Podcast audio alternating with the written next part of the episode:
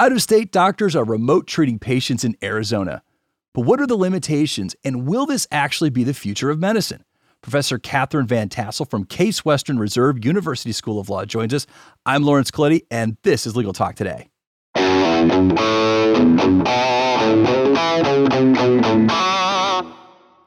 Welcome back, listeners. Hope you're having a great day out there wherever you might be. We've got an interesting episode about the possible future of medicine coming up. But first, we need to thank our sponsor, Nota.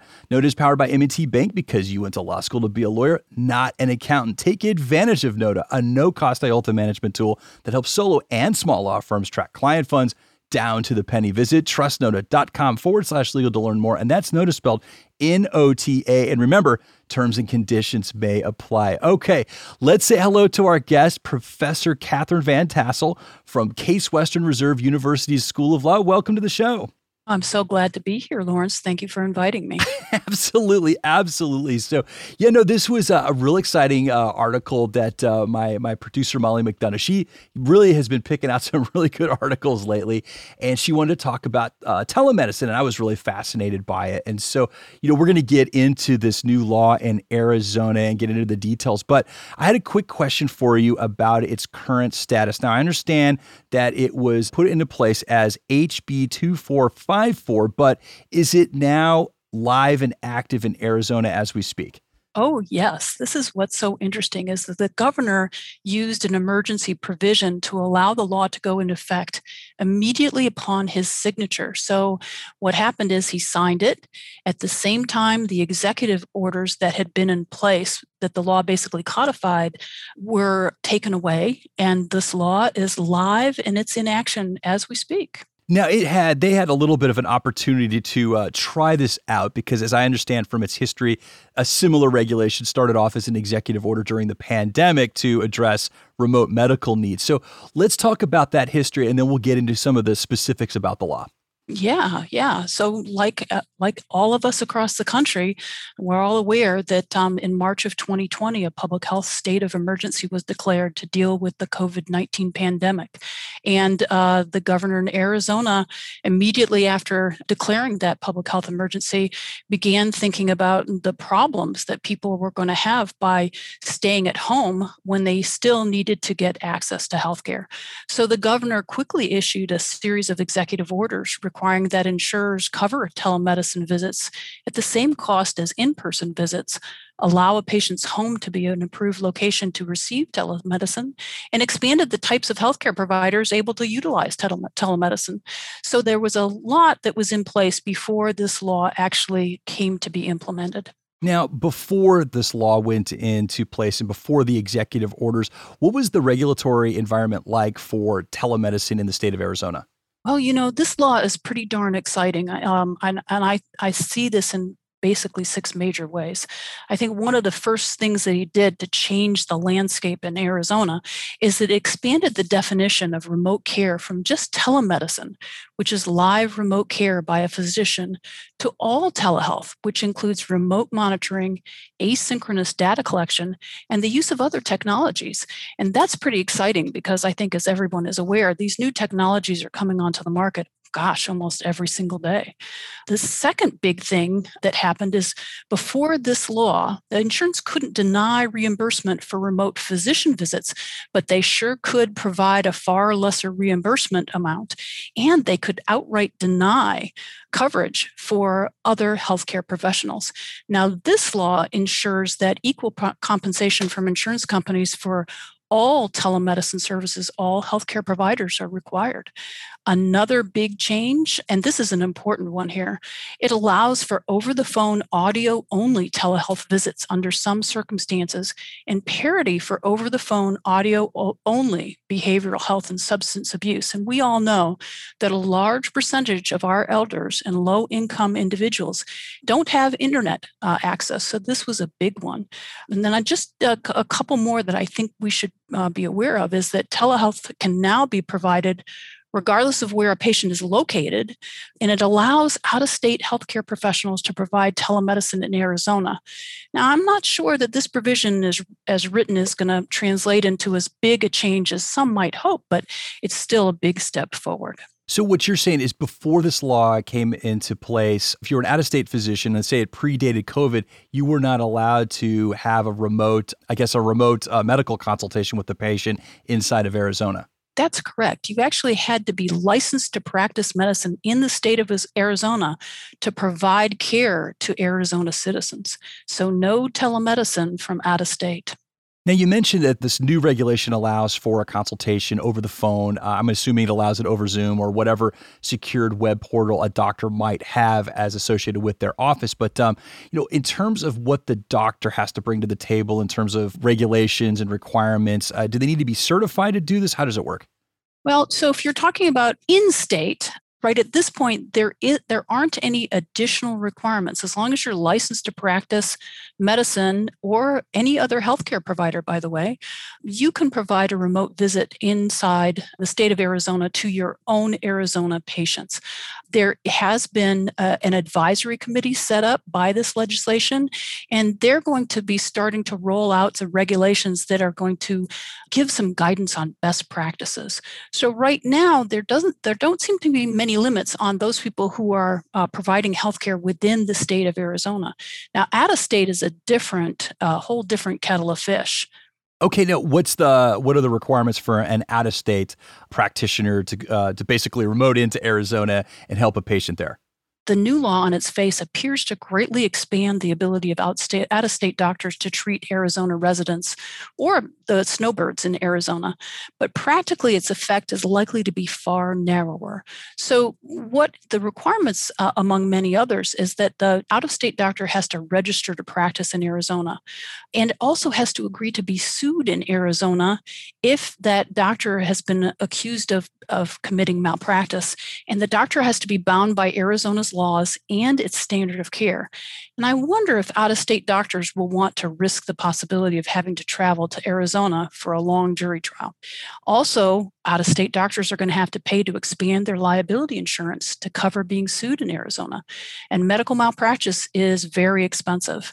On the other hand, the big for profit companies like Amazon and Walmart, who are moving into the telemedicine space in a big way, are the ones who are most likely to take advantage of this ability to provide telehealth in Arizona.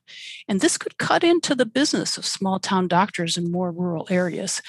Also, just one more group of physicians who are likely to take advantage of this include those who work at major Arizona hospital systems that have hospitals located out of state they may also be willing to shoulder the additional costs of these requirements in order to be able to tap into the expertise of their own out of state expert specialists.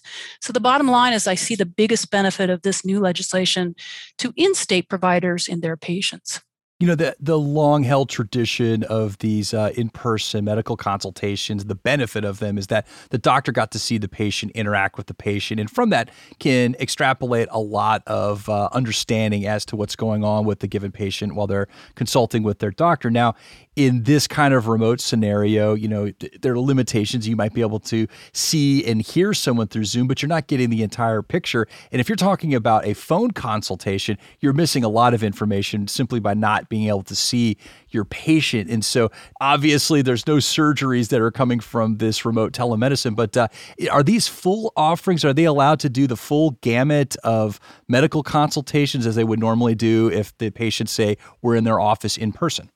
there's a lot of uncertainty that comes with that. Right at this point, per the legislation, all services that normally would be covered by insurance for an in person visit has to be covered by the insurance company for remote telehealth.